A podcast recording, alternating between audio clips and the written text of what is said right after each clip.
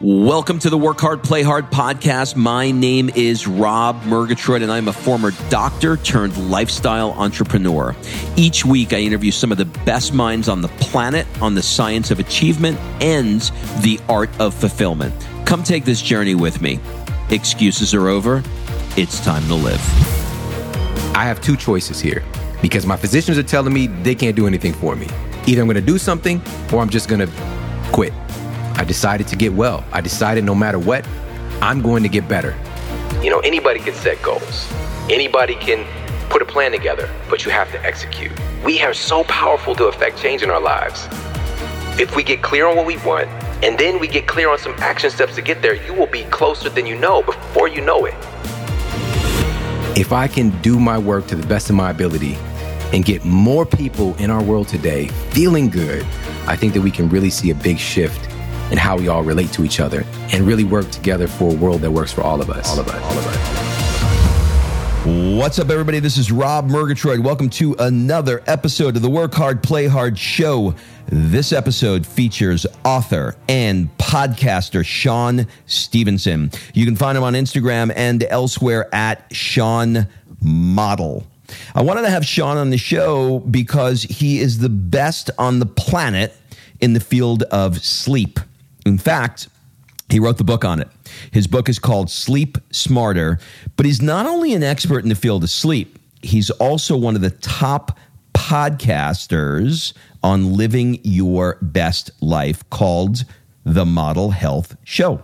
Before we get into this episode and talk all about sleep hacks and entrepreneurship, I want to remind you that my 2019 mastermind is starting to fill up in terms of the applications rolling in. Now, I have not started doing pre qualification calls yet, but remember, I'm taking them on a first come, first serve basis. So get your application in line. I do go through them all, I look for the best fit, and then I set up a phone call to see if it's a great fit between you. Me and our existing group. So if you're interested at all, go to workhardplayhardpodcast.com forward slash masterminds.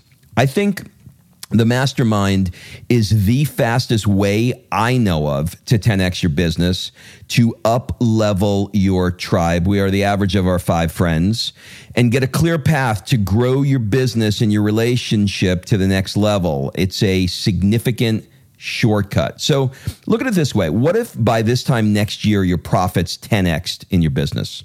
You spent less time working there and had more time with your family and your friends to do the things that light you up. What if you did it with some of the highest level entrepreneurs on the planet? And what if you learned all of this while you were experiencing some of the most amazing adventures, places, and cities in the world? Stop the what ifs choose, make a choice, make a decision to make this happen. Go to workhardplayhardpodcast.com forward slash mastermind, fill out the application. So, What's it look like in the mastermind? I put you into a group of high level achievers where everybody is at your level or higher. You'll be in three different masterminds throughout the year, going to three different locations and being a part of what I call experiential learning environments. I learn best by doing cool things with cool people and not in the back of a Holiday Inn conference room. So I redesigned the entire mastermind concept and made it fully immersive and made the long conference room tables with the mints and the water disappear. They're gone.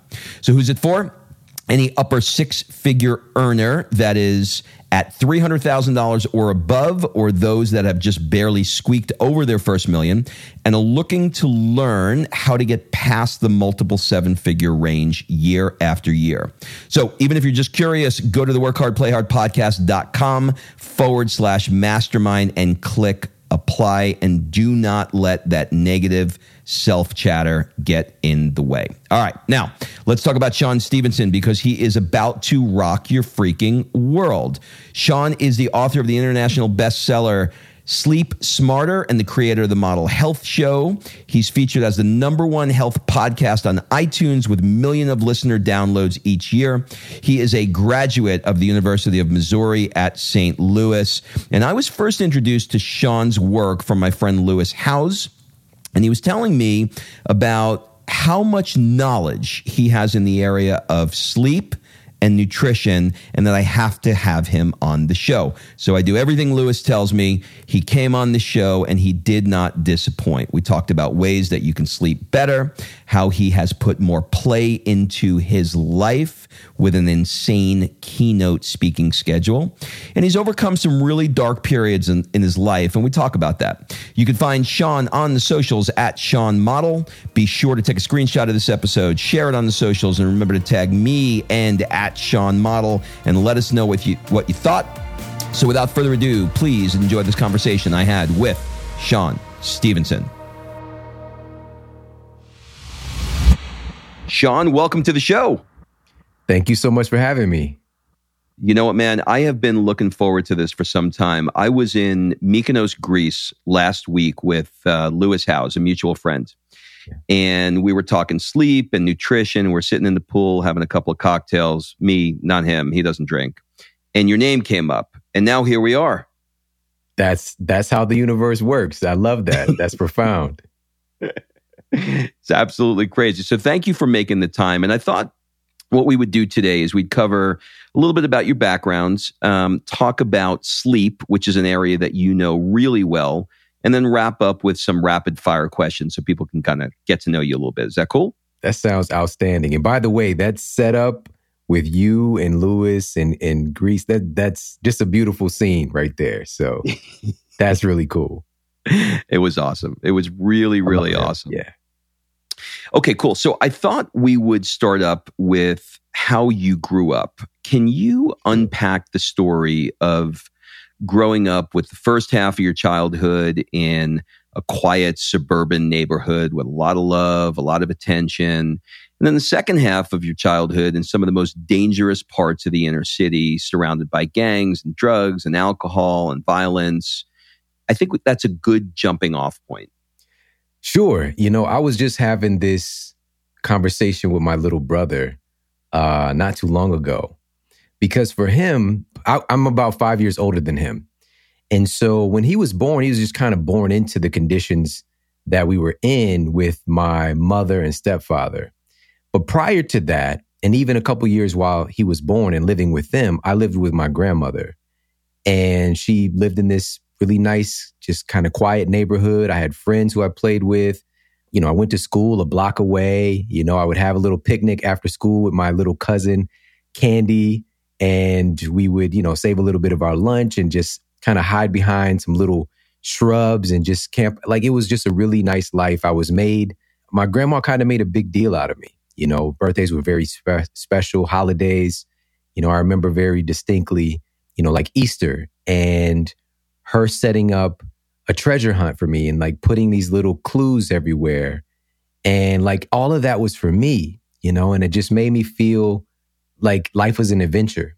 And she also instilled in me this kind of passion for learning. Like I want, I remember also just sitting down at my little table and having this Garfield notepad where I learned how to write. And I just loved writing. I loved being able to say, to write words that I was thinking, you know? And so it was really I, I, developed this very strong sense, which I didn't know this or analyze this until later in life, but a strong sense of of self. I, I had a very strong sense of certainty. I know what I knew what life was going to look like, and I felt safe. Now, cut to, and by the way, there's a parallel part to this as well because I'm a biracial man, and in this neighborhood, it was predominantly white, and so my kid, that my school that I went to was probably 90% white kids. And this is like, so this you know, is in the quiet suburban neighborhood. Right. And this is like the mid 80s, you know, so it wasn't all the way kind of cool yet. Like I really didn't exactly fit in. I didn't know that I was different. Sorry to interrupt. What state was it? Oh, this is Missouri. So it's the St. Missouri. Okay, Missouri.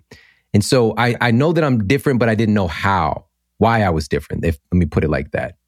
And so cut to uh, my grandma and my grandfather, they decide to move back to kind of where he grew up, which is Piedmont, Missouri, which is like the boot hills in the country, like four hours away. And now I'm going to live with my with my mother. And it's a complete culture shock. Like it's a total, and I would go over there for some weekends.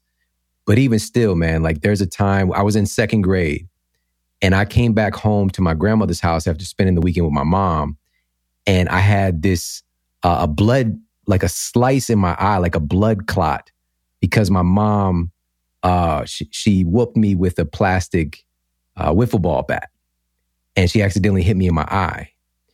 And so I remember the first time my I was told like to I had to lie and say that you know I had fa- fallen or something like that. And I remember my teacher asking me, and I told her that lie. And it's man, it's kind of hard to talk about, but when this happened, it really kind of something took place in my psyche where I had to decide whether or not I enjoyed that feeling of lying. And I knew very clearly that I didn't.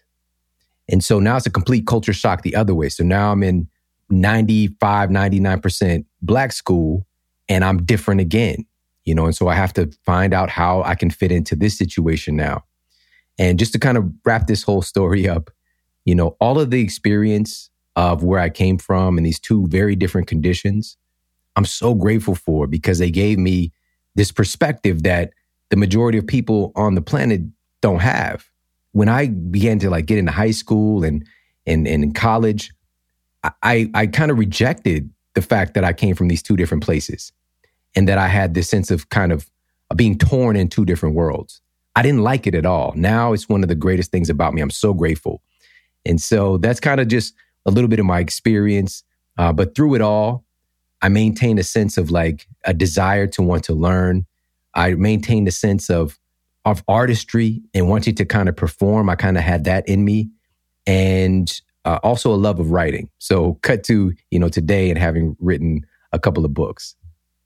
So I'm going to ask you a question that's going to be a, probably a weird question, and um, if it's insulting in any way, just just tell me because I don't mean it to be. But you mentioned biracial, and I always wondered if you're biracial. You know, I'm a white dude from New York, so I know what it feels like to be a white dude from New York, but I can't imagine what it's like to be biracial, do you feel more white or do you feel more black or do you just feel biracial? Mm-hmm.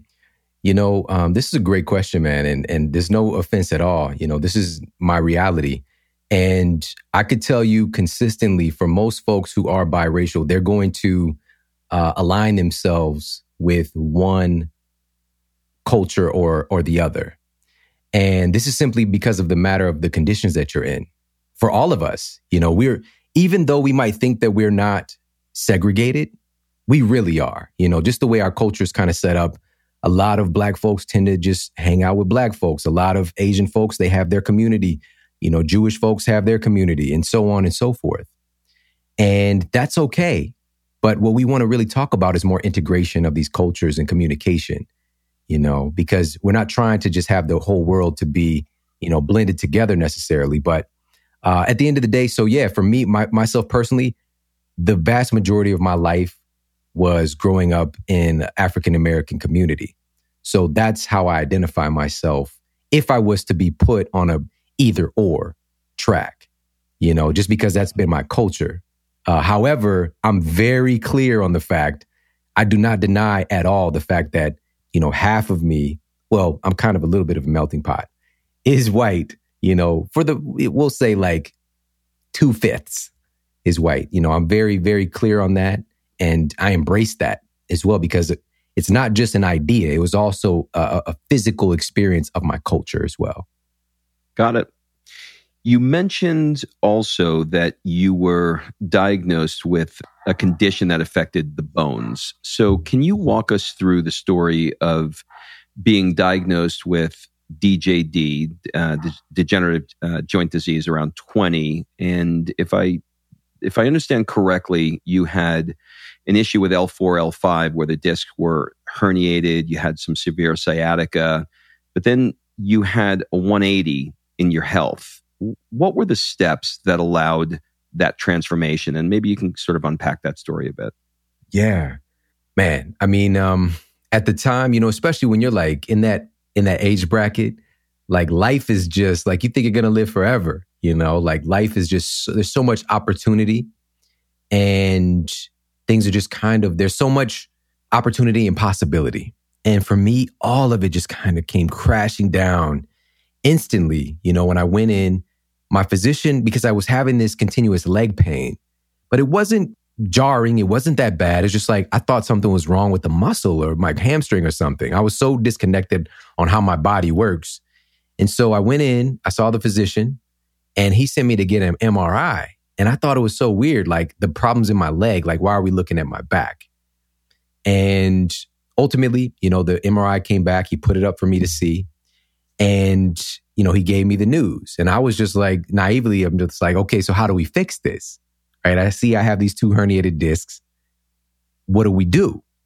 Because, and this was my mentality also, you know, being an athlete, you know, just like the, I would go to the coach or the trainer or physical therapist, like just get me back, get me back right. And he was like, whoa, there's, this is not something that we can fix. You know, this is something that you have a, you have a condition that you're going to have to, to deal with, son. I'm sorry. And my brain couldn't even register, like, how is that even possible? And so I actually asked him again.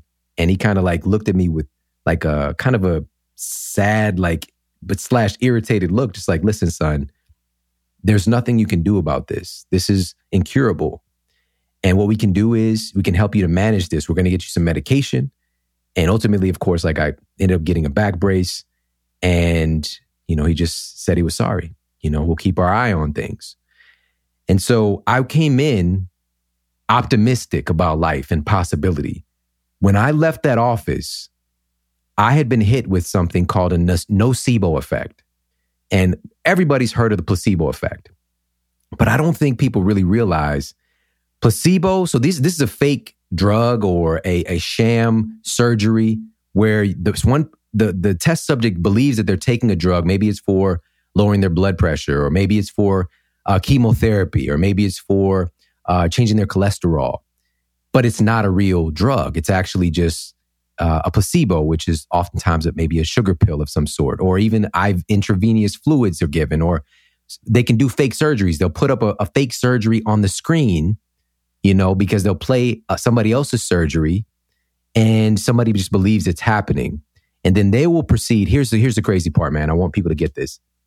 Placebos, on average, in clinical trials, placebos, fake drugs, fake surgeries are 33% effective. It's crazy. 33% effective on average just by somebody believing that I'm taking a drug that's going to lower my blood pressure. It lowers their blood pressure. Well, let's let's let's stop right there. What does that mean to you from from a belief perspective? Like how do you process that? I mean, this is a huge First of all, I think it's important for us to understand that the most powerful pharmacy in the world is the human mind. You know, you've got a built-in pharmacy that is incredibly powerful. And even when we're taking these exogenous drugs, they're just interacting with our own chemistry. We've got so many, we've got an opioid system in our bodies. We've got uh, systems for regular, you know, we could, we got a system that can literally turn you on and add to your strength instantly and your energy, you know, the stress modulation, modulation system. You know, cortisol is a big word now, but cortisol really helps you to get up and get, get going. It can make you stronger, you know, so all of this stuff is within us.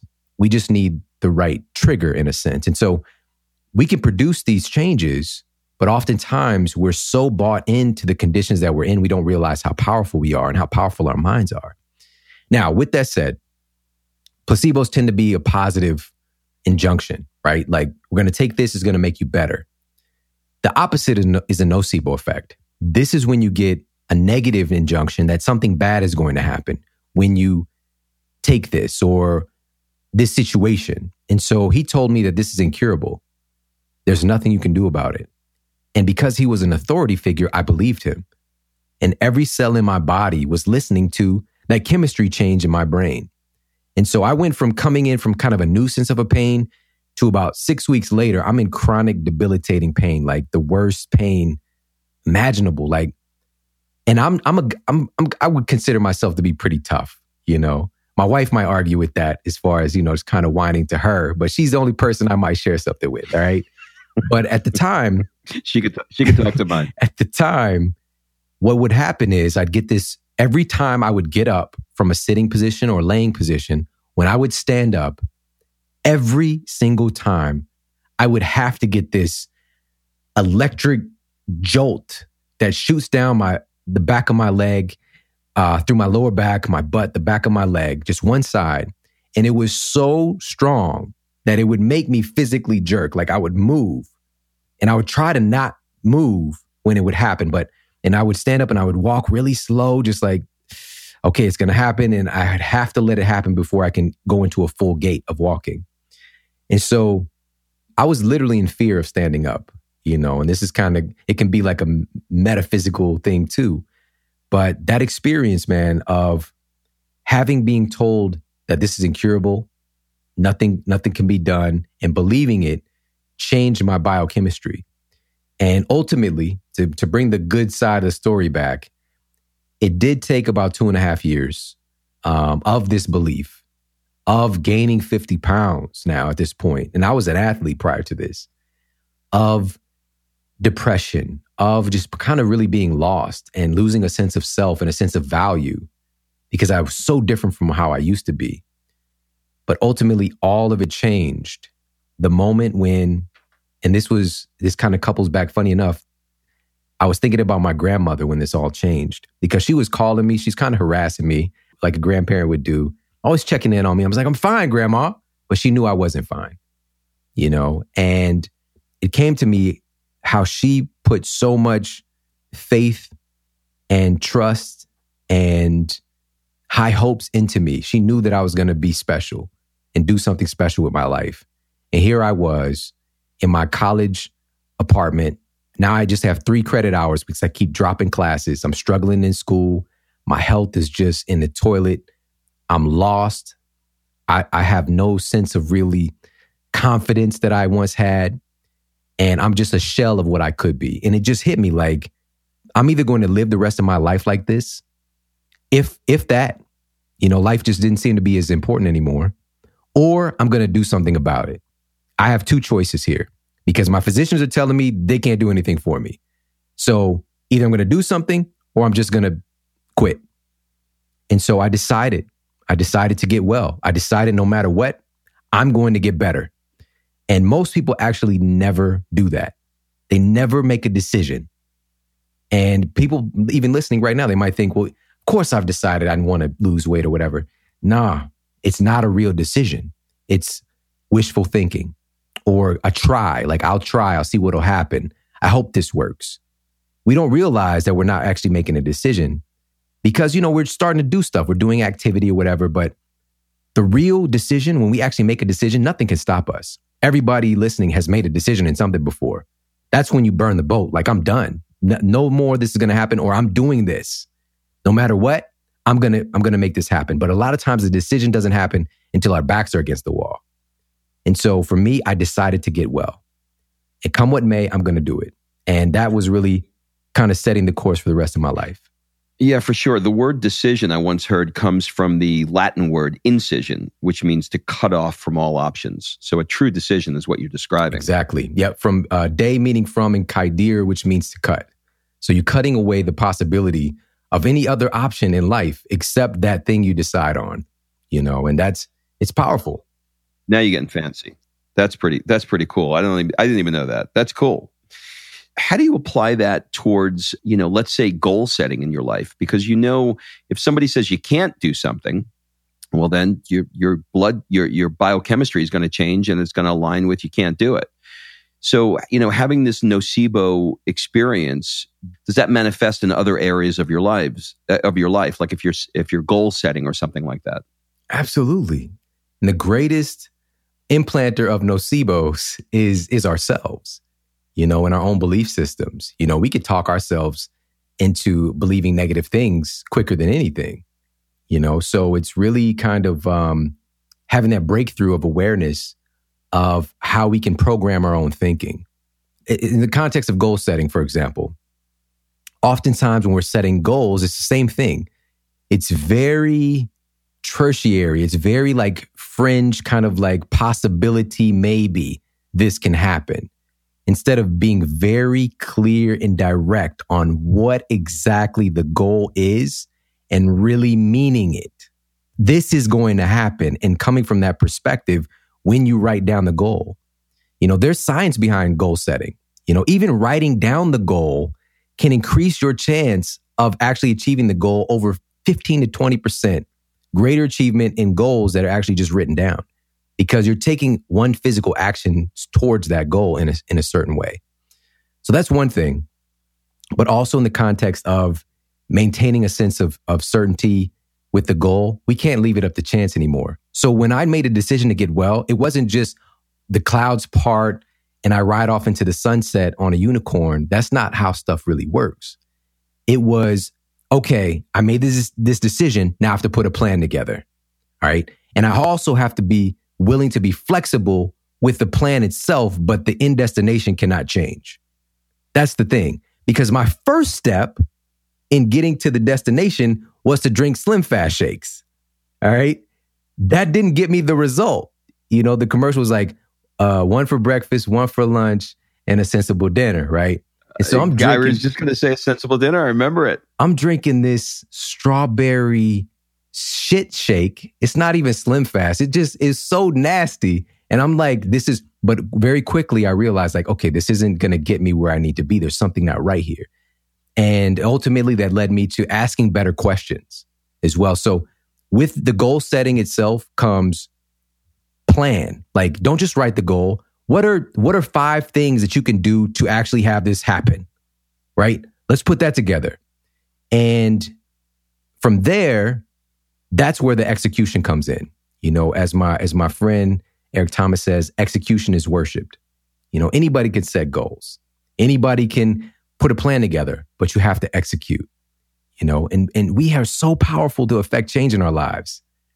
If we get clear on what we want, and then we get clear on some action steps to get there, you will be closer than you know before you know it. You've done a lot of work on sleep. I want to take a right turn and talk a little bit about um, a subject that it's interesting to me how this is coming up in the lexicon these days from, you know, people like yourself and Arianna Huffington. Joe Rogan just had somebody on his show. Uh, they did three hours on sleep, and it, it's a conversation that just keeps coming up more and more. So, what I'd love to know is what was the trigger for you to take such a vertical dive into the subject of sleep? I think there's there's maybe a story of you falling asleep in a casino. Is that right? Yeah. Oh man, you know, this was something that just wasn't really on my radar as something that even mattered.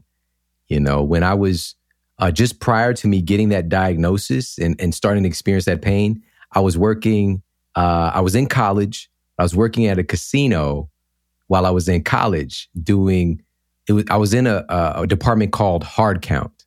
And so this is the department that that counts all of the hard coins. Basically, you go and gather buckets from every from every machine in the casino put them into these giant vats, process the money to get rolled up. All right. Being that it was in college and being in being the fact that I had no respect or even concern about sleep, I would go out to a club because I had to be at the casino for work starting at like three three thirty in the morning or four o'clock a.m. All right. And I would leave the club maybe sometimes, you know, one, two o'clock in the morning and drive straight to the casino you know. And on this particular day, that's what I did. And I drove right to the casino.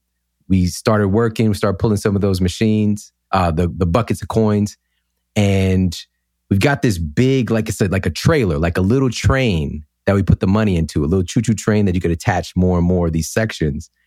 And I was just sitting next, I would put my hand on one of the the the cars, the cars that that contain all the money.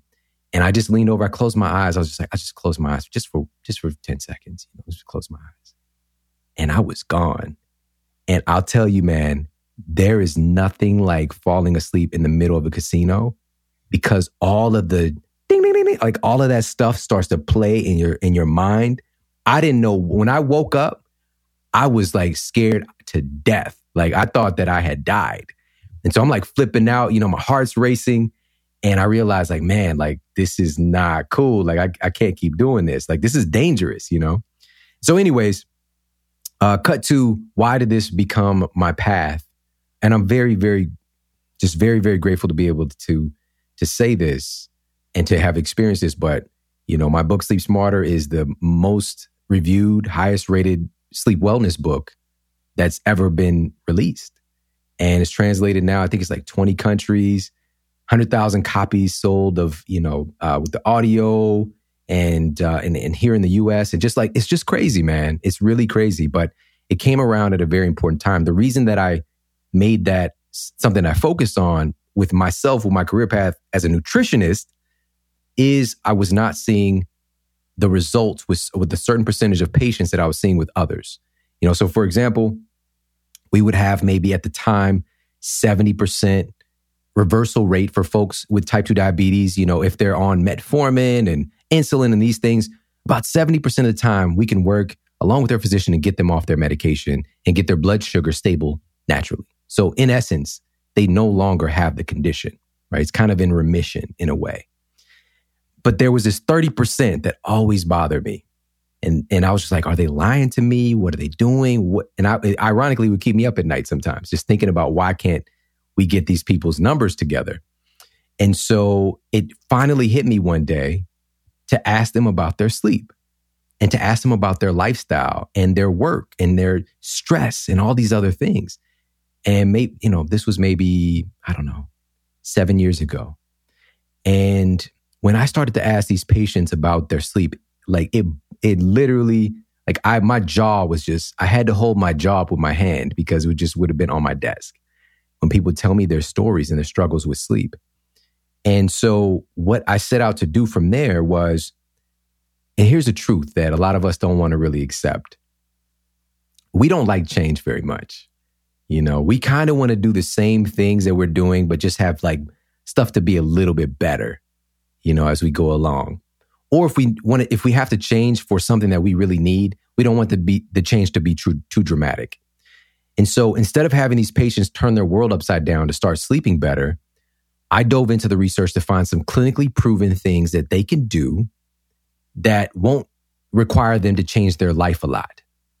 And I I could not believe what I found, man. And it just it shocked me how much this inf- how much information there was that wasn't being talked about. This wasn't stuff I learned in in a university setting. None of this stuff. You know, even some of the false teachings like for example melatonin. Everybody uh, has heard of melatonin being this kind of glorified sleep hormone, but it's really not that. It helps to regulate our circadian uh, timing system in a way. We do require darkness and a consistent cycle for us to produce optimal melatonin. But here's what's crazy. In school, I was taught melatonin is produced by your pineal gland. End of story. But that's not true. All right. It is produced by your pineal gland, but there's 400 times more melatonin in your gut than in your pineal gland in your brain. So it's pro- it's produced by the pineal gland in the brain, but winds up in the gut, or both, both. Both. So we have cells that can also produce melatonin outside. Because here's the thing: you can have uh, a, your pineal gland removed, which is a pinealectomy, which I don't recommend. All right, I'm not saying, but when they do that, the levels of melatonin still remain relatively consistent. You know, which is just fascinating. The body finds a way. You know, and so, with that said, how important, because we think sleep is like in our head, how important is regulating what's happening in our microbiome to having better sleep? And so, all of this stuff, man, what I did was I started implementing it with the patients, and man, boom, immediately, within a matter of weeks, I saw a bump up of about 80% reversal rate. When we're just talking about type 2 diabetes, we're not talking about folks coming in with cholesterol issues and and issues, you know, they're on their statins or folks with, you know, heart disease and high blood pressure and they're on lisinopril and all this different stuff. We saw it across the board. But for folks with diabetes, boom, jumped up 10% immediately with folks being able to get off their medications. Finally, people who've, you know, coming in for weight loss, they've been struggling for, you know, 10, 15, 20 years to try, you know, to, to, to, to finally lose weight and keep it off. Now we're seeing the results. Now it's like the floodgates opened. And all of that brought me back to my story. When I said earlier about part of the process with goal setting is asking better questions, I simply asked, What is my spine made of? That's an important question if I want to regenerate my spine and my bone density. And that led me on this whole beautiful journey of it wasn't just calcium, which is what's in marketing, but magnesium, you know, phosphorus, vitamin D, vitamin K2, all these different things that I wasn't really taught in my university classes. sulfur bearing amino acids and all this other stuff. And so I started to seek out, first of all, I went supplement route, but then I started to seek out the foods that had these things in. But also, I realized that part of the process of healing was sleeping better because my greatest struggle through that entire two and a half years of pain was sleeping at night. I took my uh, prescription medication and over the counter medications to basically knock me out because that pain, if I if I even change position, sometimes I get that sciatic pain it would wake me up. And so I really was just getting pseudo sleep. I wasn't really sleeping. But when I changed what I was doing during the day with my lifestyle, my movement practices, my nutrition, I started sleeping better. And when I started sleeping better, I got better so quickly to the degree that moment of decision that I had six weeks later, I had lost about 28 pounds. About nine months later, I got a scan done. And I just got a scan done about a month ago now. My spine and my uh, my physician's just looking at it like, man, your discs are beautiful. Who says that? You know, there's just this light shining right through. Whereas there was just, it was darkness. They were paper thin, you know, not paper thin, but, you know, maybe, um, I don't know, like uh, a fruit roll up thin. All right. And so my two herniated discs had retracted on their own. And I had this suppleness back to my disc. It wasn't to the point where it is today. So in essence, I had somehow kind of reversed the aging process. I went from an 80 year old spine to, you know, 40 year old spine to a 30 to, you know, and now, you know, having a chronological age versus, you know, the biological age, my body being physically younger than my chronological age now, you know, and this is stuff we can monitor, we can check out. But bottom line is this if you're not sleeping well, you're not healing. And last little thing I want to share about that is it's because during sleep is when we produce the vast majority of these anabolic hormones, um, namely human growth hormone and testosterone is directly linked to your sleep. When you wake up out of sleep, testosterone begins to go down. When you go back to sleep, testosterone begins to go up. It's one of the very specific, distinct things that we see clinically tied to your sleep. In fact, study done recently and they took, these are college aged males, and they sleep deprived them for, it was either 10 days or, or two weeks. And I did a whole episode of my show about this. It's been a while. It was either 10 days or two weeks. Sleep deprived them, so they're only getting five hours of sleep. Here's what happened. Over the course of that time, their testosterone dropped 15%. Now, that might not sound like a lot, but these are college age guys that's as if they were suddenly 10 or 15 years older. All right. Just mm-hmm. by being sleep deprived for that amount of time. All right. The great news is we can fix it. I put it all together in this book and uh, found 21 clinically proven ways that we can optimize our sleep quality because it's not necessarily about how many hours of sleep you're getting. It's the quality of those hours that, that matters a lot. So let's unpack that just a little bit more. How should people approach sleeping smarter versus, say, just sleeping more? I think the first place to, to look is understanding a little bit about what sleep is. The smartest people on planet Earth have a really tough time trying to describe sleep. It's just very weird. All right. It's kind of like, it's like you're, it's like you're kind of dead. You know, it's just really strange phenomenon that we're doing. Yeah, it's creepy. Got that beta, delta, REM. Eh, your eyes are flickering. It's like you're dead with flickery eyes. It it's is. a weird, it's so weird. And you would think that we would have evolved out of it because you would think that this is a very hyper vulnerable position to be in. And humans actually sleep significantly longer than a lot of other mammals. And this is because of our brain. You know, our brain is one of the most miraculous uh, creations in in the universe. And this is so real. And why this matters in, in sleep, it, as far as sleep is concerned, is that during sleep is one of the times where there's a process. I think everybody's maybe heard of their lymphatic system. And your lymphatic system is kind of like extracellular waste management system for our bodies. But there's a blood brain barrier. So the lymphatic system doesn't necessarily operate with the brain. So how does your brain remove toxins? Because your brain is so active. It's using about 25% of your calories for this small organ. And there's a lot of metabolic waste products, and we need to get rid of this stuff so that we can make room for new cells, new growth, new development. And so there's this cleaning process that takes place. And this cleaning process is, it goes on all the time, but during sleep, it's 10 times more active. This glymphatic system is the name that it's been given. So it's sort of like lymphatic, but it's glymphatic because it's run by glial cells in the brain. And here's the issue.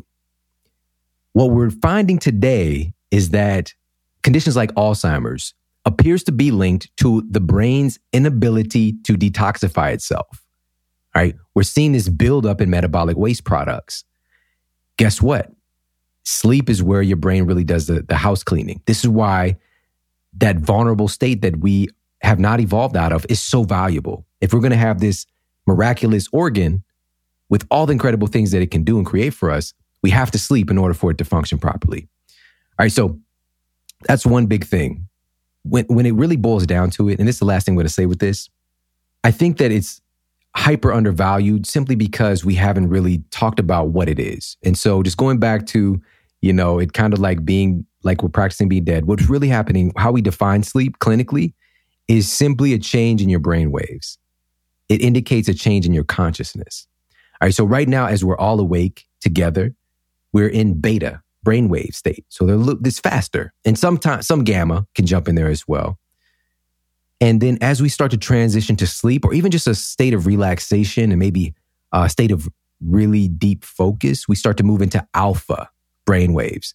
Then from there, we move into theta, and then ultimately delta is that kind of deep, dreamless, non REM sleep. It's the most anabolic stage that you can be in. That's like getting hooked into, that's like getting plugged into the Captain America sh- machine. Like when he goes in as the skinny mm-hmm. guy and then he comes out, you know, Captain America.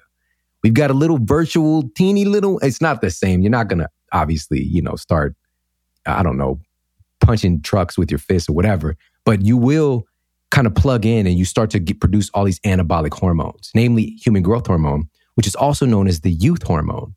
Kids have so much HGH. This is why they have so much energy, you know? And so um, that's correlated with your energy. So people would come into my clinic all the time, like, Shawn, what can I take for my energy? What can I take? What can I take? And just like this allopathic thinking, like a pill is going to help you or a supplement. And I went down that route myself. The number one thing that's going to give you more energy is sleep. And we're just trying to treat it with a band aid because sleep is so undervalued. And so what sleep really is, is cycling through these stages, and all of them are valuable. Non REM sleep and REM sleep too. So, REM sleep, that's the rapid eye movement you talked about. Here's something cool that happens during REM sleep something called memory processing takes place predominantly during REM sleep. That's where stuff like people are learning right now. This information gets converted to your short term memory. Right. So this starts to get filed away and become more of a permanent fixture in your in your brain, in your tissues by you getting REM sleep. And so if your REM sleep is being hampered for some reason, which one of those ways, funny enough, is drinking alcohol close to bed. There's something called a REM rebound effect that takes place. And I don't know if this has ever happened to you or if anybody listens, probably never happened to anybody listening. You know, we're we're we're all we're all good. But some people, sometimes you could drink a lot. You could drink so much that you don't remember what happened. Now, I'm not saying this has ever happened to me. I'm not saying this has ever happened to anybody listening, but so, somebody you know, it might be you. Somebody you know has done this before. It's in some book somewhere. Yeah, it's like they made a movie about it. It's like a joke yeah. or whatever. But what happened was because of this REM rebound effect, alcohol has a direct influence on suppressing REM sleep. And so whatever took place, they literally couldn't process the data and file it away in the short-term memory. So they don't remember what happened. You know, and so it's a really interesting phenomenon that takes place. And also, this is kind of the whole experience of the quote, a, a hangover is because of the brain's hampered inability to detoxify itself, you know, and also, you know, of course, the liver and all that stuff as well. But I'm not saying don't drink. What I'm saying is if we have some strategies in play so that we can drink, you know, enjoy your wine or your, you know, your your vodka, whatever you're into, but it's just where you space things, giving your body time to process the, the alcohol a little bit better, making sure you're hydrated, you know, getting some water in because nature's solution to pollution is dilution, right? And so having that water can help dilute and process it faster. Um, the amount that you're drinking based on your your body weight to try to get to that head change you're looking for, but without causing problems with your sleep. And I put tips for all of that stuff in the book so that you can still have your life and enjoy your life, but also get great sleep because at the end of the day, that's what's going to transform your body. So your life right now, as it relates to sleep, I mean, you're you're married with kids, right? Yes. Okay, so you're on a routine like most of us are. You know, the, the, well, I'm sure your kids are a little bit older now, but you know, for the for the guy that's you know the the guy the girl that's got a routine. You know, the kid come comes home from school, they do the homework, they put him in the bath, they get it ready. Most people, if you ask them what time they go to sleep, it's usually pretty pretty much on the same time. You know, let's say ten thirty, or they watch the news. If anybody does that anymore, they go to sleep 11, 11.30. So how do you recommend somebody change their routine in order to get you know the right amount of sleep? Hey honey i'm going to bed now. I need more sleep. Is there any any tricks or tips?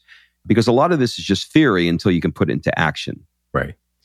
Well this goes back to just i finishing i guess the other part of that of what is sleep and looking at going through those different brain cycle brainwave cycles what what we really are aiming to do, not necessarily sleeping more, but sleeping better, is to optimize those those cycles. Because I just mentioned alcohol being one that can really tear one up or tear the cycle up. There are other things that can cause problems with our sleep cycle. So a lot of folks, like you just mentioned, they might be going to bed at 1030, waking up at 630, they're getting eight hours of sleep, but they still feel terrible. They're tired all the time. They're having trouble with the body composition. They're they're not as focused at work, you know, because we could spend this whole time just talking about the impact on pr- productivity, you know, as far as sleep is concerned. But the bottom line is this. So there are things that can mess up our sleep cycles, and there are things that can make it better. All right. So one of those things, and then I'll talk about the routine aspect. One of those things that, that can immediately help to optimize your sleep cycle, clinically proven, is to exercise in the morning. All right. So Appalachian State University did a really fascinating study. They sought out to see how exercise timing could potentially affect sleep. They had no idea that it would be this dramatic. So what they did was they took exercisers and had them to exclusively train at 7 a.m. for a period of the study. Then they had them train exclusively at 1 p.m. in the afternoon, exclusively for a time period. Then they had them train exclusively at 7 p.m. in the evening. And then they tracked all the data and they found that when folks exercise in the morning, they spent more time in the deepest, most anabolic stage of sleep. They had more efficient sleep cycles. So they were actually, the quality of their sleep was better. They tended to sleep longer. And they also, and this is something really cool that might be overlooked for some folks, but they, on average, when folks exercise in the morning, they had about a 25% greater drop in blood pressure in the evening. And what that's correlated with is a deactivation of your fight or flight sympathetic nervous system, which is one of the reasons that just kind of keeps people up. Even if you're unconscious, if your stress hormones are too high, cortisol can have an effect on melatonin. It can suppress melatonin if your stress hormones are too high. You know, so getting that bit of morning, and this doesn't mean you can't train in the afternoon or whatever it is for you, but I highly recommend people, and I did an experiment for an entire year in preparation for the book coming out, where I, because I've been a morning exerciser for years, but I started training in the early afternoon or like around four with my son, my older son. But I still got that five or 10 minutes in in the morning you know, because that, what it does, exercising in the morning, it does what we call clinically a cortisol reset. So this helps to optimize because cortisol is not bad. It's just if it's produced at the wrong time and in the wrong amounts.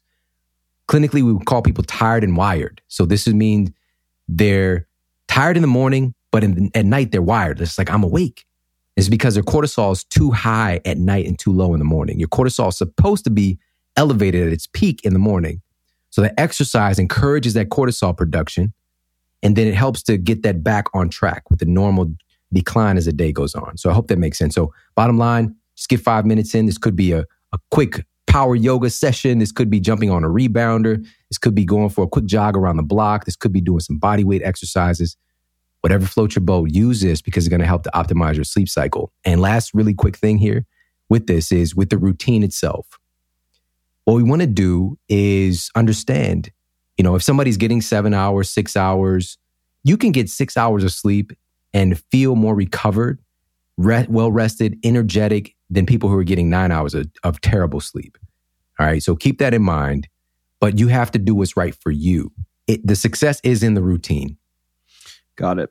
Two quick rounds I want to do with you, but I have a couple of quick questions, um, just high level questions I wanted to ask you.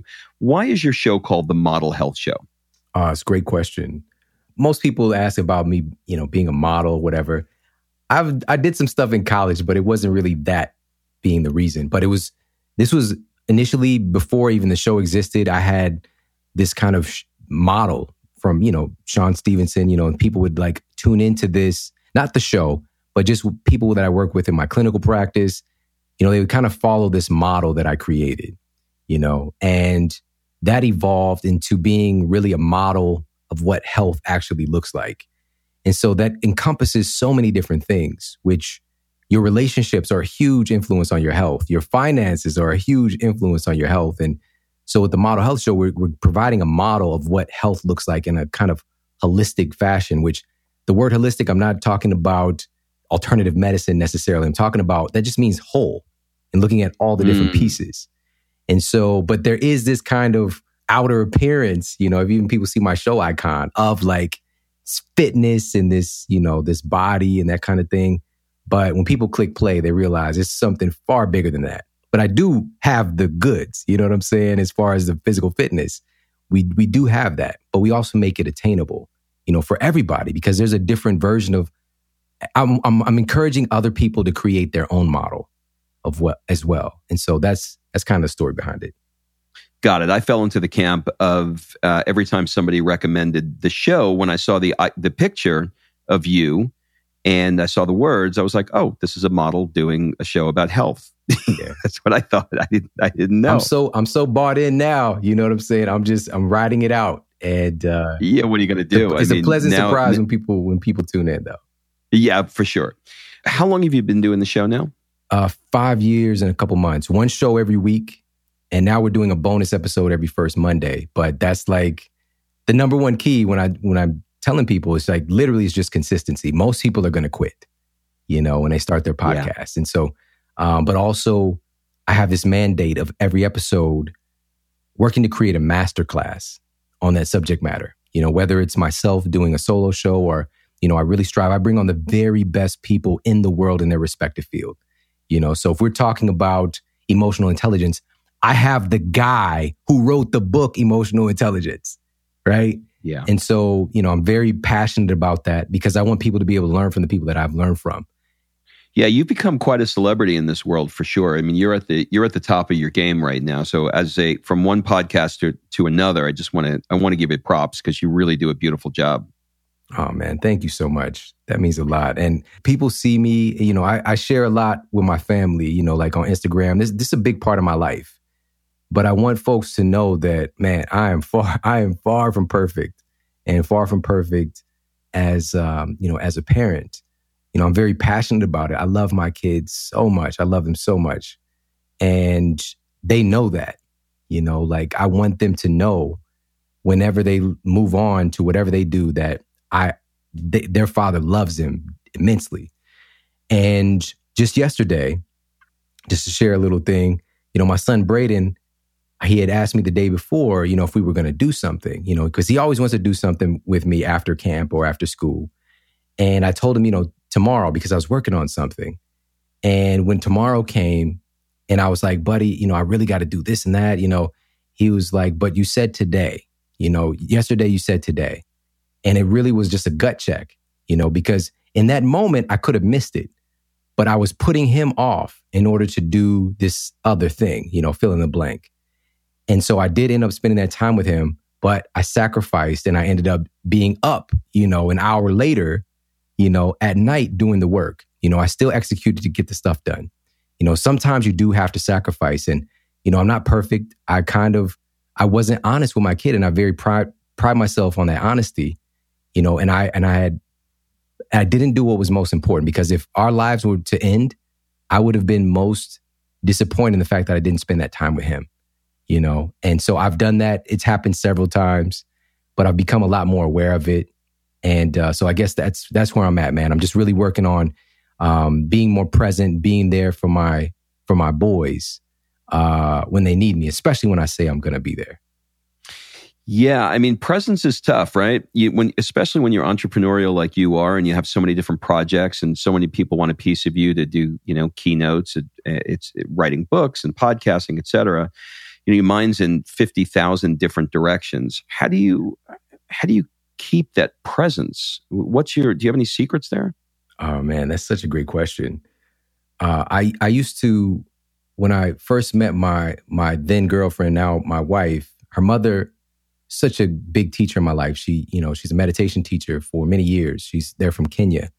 Mm. And um, when she she taught me meditation, and I used to for about two over probably right around two years, I did this meditation every day. Um, it was um, uh, 30 minute meditation, which is crazy to be even able to say that, but it had such a profound impact on me. And then as time evolved and then the family stuff and that started to integrate especially with my youngest son who's six now. I had to change my perception and my approach with meditation. I could get up earlier and still do that same one but i realized that meditation isn't just this practice of sitting and being still and going within. It's just being present you know? So i started to part of it is just enjoying the moment. And so being with my son, it, it can be meditative for me. You know, like we're, we can be playing Connect mm. Four. And if I just stop all of the thinking about things that I need to get done, or, you know, if I want, if, you know, if I'm hungry, whatever, and just look at him, listen to his voice, and just enjoy this person that I helped to to make, you know, and to to let him know that he matters, you know, that's that's become a meditative process. So you can bring that sense of mindfulness into everything. And it helps time to expand in this strange way that you can only know once you do it. And so I think part of it for me is with all these different things is having a meditation practice. And the second part is, man, like I, I, I thank you so much for acknowledging me because like a lot of people don't really get it, man. Like I I've I have a I have this show, which is a big, pretty big deal. I'm writing books. I'm I'm a teacher uh, for an institute. I have an online program. I have this social media presence now that we just start to really focus on. I have a family. I got to take care of my own health. You know, just like I have a lot of stuff going on. That's not, and I speak and I travel like all, literally all over the world. I'm able to do this because of what I call chunking. I call it chunking. So each day for me, it's it's by the day. I dedicate to the best of my ability. Like for me, today is Friday for us as we're recording this. On Fridays is when I do interviews for for other people, right? Thursdays is dedicated to my show only. I don't do anything else except maybe some busy work after I'm done. Wednesdays is for writing preparation research. You know, like Mondays for writing. So like everything is really chunked to the day so that I could stay hyper focus and get execute, get that stuff done. And rather than switching and jumping around all day, which results in something called attention residue. And we have facts, we have science to back this up now. It's called a switching cost. And so as we're jump, jumping from task to task, there's a loss that takes place in your ability to get back in kind of that relaxed alpha state to where you're really getting good work done. So today, a lot of us are mistaking being busy for being effective. You know, so that's one other thing is like I chunk. Even when I travel, man, I used to travel just on the spur, like just boom, I got this thing, I got that thing. Now what I do, and then I end up missing time with my family. Now what I do, I chunk it. So if I go on the road, I'll just go on the road instead of just going to one city, coming back, going to another city. I'll just go out. I'll knock out a bunch of things at one time. So I could be on the road. Maybe it's 10 days but then I'll be home for two months. You know what I'm saying? Might be two weeks I'm on the road, but then I could be home, you know, for, for a month and a half, two months. And then I'll do it again. You know, so I found that to really be effective. So I hope that that helps. Yeah, that's that's so good. That's um, uh, Tim Ferriss talks a lot about that. He kind of calls it uh, batching. You know, he said, uh, you know, when I do laundry, I don't do laundry every single time I dirty a pair of socks. I let the batch fill up and then the you know the the bin fill up and then I do the laundry. So you're kind of doing something very similar there with earmarking days so that you can be fully present laser focused on those days and do it effectively as opposed to switching tasks like a ping pong ball. Exactly. I love that. Okay. So let's do a, uh, quick play hard round. This show is called Work Hard, Play Hard. And I'd like to do a little check under the hood and move into the play hard part of your life. Most entrepreneurs are super driven. They don't take the time to play. Now, just for definition, play does not have to be champagne spraying in Saint Tropez, although it can be. Sometimes it's even sexier to just sit down and read a book that you've always wanted to read. So, if you were to add more play into your life, what kind of things would you love to add that you don't have now? Oh, man, that's such a good question. Oh, my gosh. Uh, what I love to do more than anything is to, to be with my wife and, and my kids. Her first. Let me be clear. All right. So, um, just being able to spend more time with her one on one, especially with kids, you don't have that as often.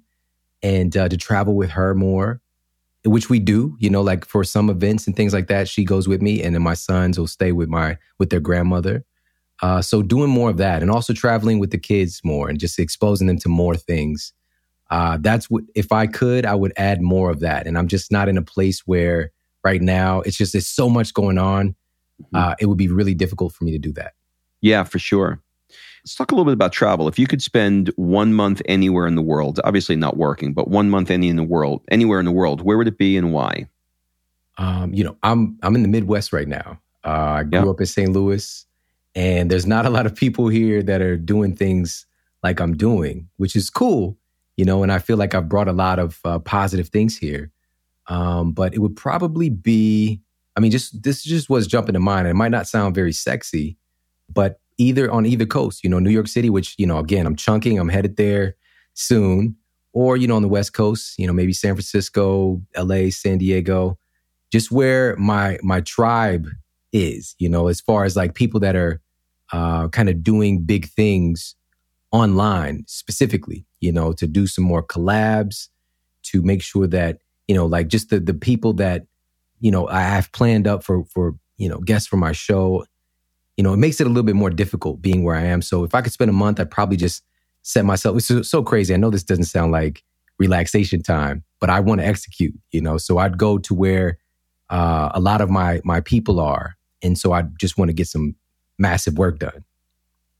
Yeah, for sure. I mean, that's something that uh, that I've been saying the exact same thing for the last few years, and I finally decided that uh, we're going to uproot the family and we're going to do it. So uh, we're moving to Manhattan Beach uh, in LA in August, so that we can be closer to to my tribe and and to more of the people that we're going to have on the show, et cetera. So we can do something live. So so maybe you can consider it, and we could be neighbors. Where are you right now? Atlanta. Oh, the ATL. Yeah. I mean, people do come through there a little bit, but yeah, that would be huge, man. I'm so happy for you yeah, I just keep going back and forth to LA and New York that I had to pick one. And I grew up in New York and I just, I want to be in 70 degrees, blue sky, no humidity at the beach. You know, I want to have the lifestyle. That's what I'm after. So we're going to make it happen in August this year. Awesome. Really super excited. When you come to the end of your life and you're lying on your deathbed, what would you regret the most if you didn't do it? I would regret if I died and I didn't know that I had a dramatic, like I could see a dramatic change, the connection and compassion between the different folks in our culture. So what I mean is with the races, you know, with the race relations, you know, the the violence, uh, the sense of disconnection, the sense of fear. I want to see a noticeable change. I'm very passionate about this. This is why actually I do what I do. It started off as I just want to help people. You know, I just want to help people to not go through what I did, them getting the diagnosis and hearing that there's nothing they can do. I want to show them there is something they can do. But now my mission is inspired and driven by the little girl who believes that, you know, she's ugly because she's she's dark or, you know, people being in fear uh, that, you know, when their kids go out, that because of the color of their skin, something might happen and their child won't come home, you know, and this has happened to many people. And we all together, we have such a beautiful tapestry and, and gifts and value as, as cultures. I know that my gift is people don't do well because they don't feel well. If we actually are hurting inside, we're going to be far more likely to, to not have compassion and patience for another person. You know, regardless of the race, by the way, this is overall.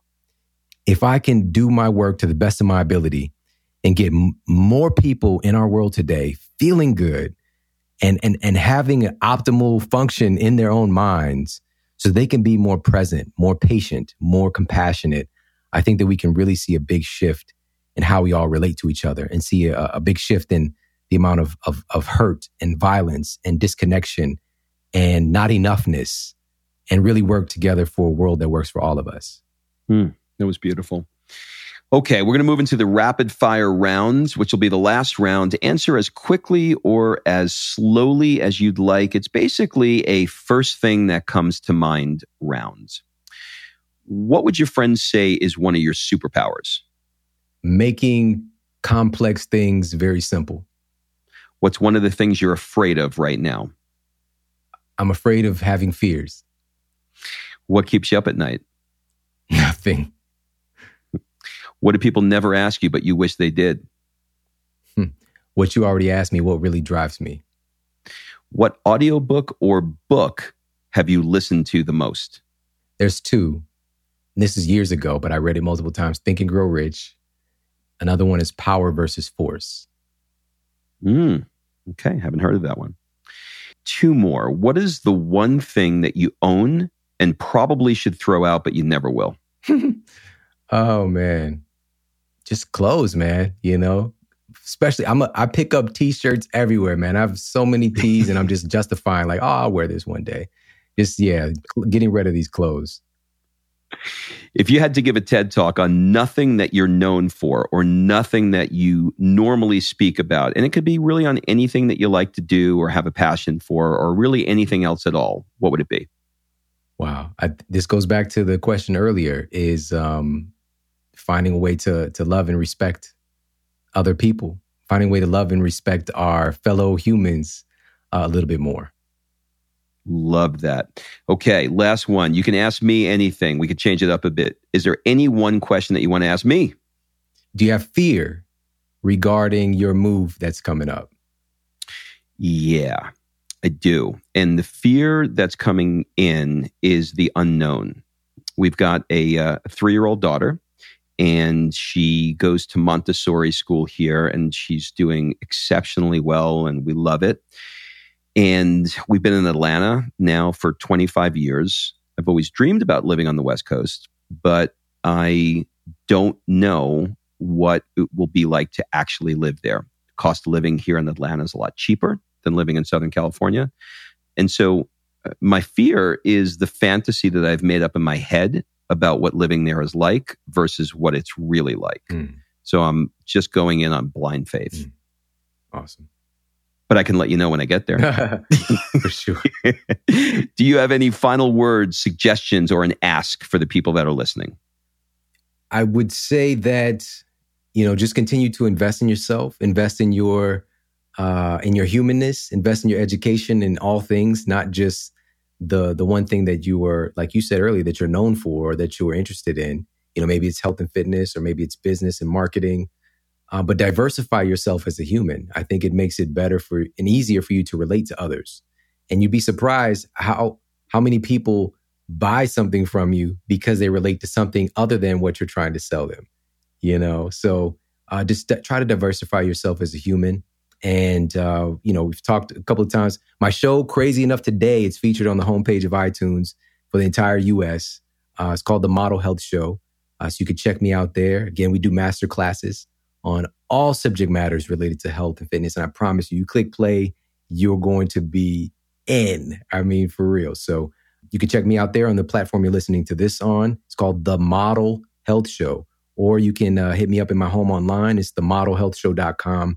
All my social media is there, you know, Instagram, all that good stuff. I that's really where I hang out a lot now, and uh, you know, just share my my story, my life, a lot on Instagram with the stories and things like that. You'll probably see my family dancing uh, quite a bit, and um, you know we have a good time. So uh, that that would be all. You know, every single person that I've spoken to um, about you has all said the same thing, whether it was Lewis Howes or Ed Mylett or any of the any of the dozen other people that we know in common. They've all said he's just a beautiful man, um, and I am so privileged to have spent this time with you. And I really, really believe that the work you're doing is is God's work right now. So keep doing what you're doing, man. That means everything. I receive that. Thank you. Thank you. You got it, brother. Have a great day. All right, you too. Thank you. All right. Thanks for listening. If you love this episode and you know someone that needs some help in either stepping up their work hard game or their play hard game, it would mean the world to me if you shared this podcast with them to help me get this movement out there.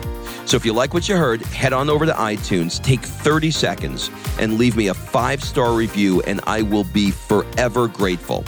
So until the next episode, excuses are over. It's time to live.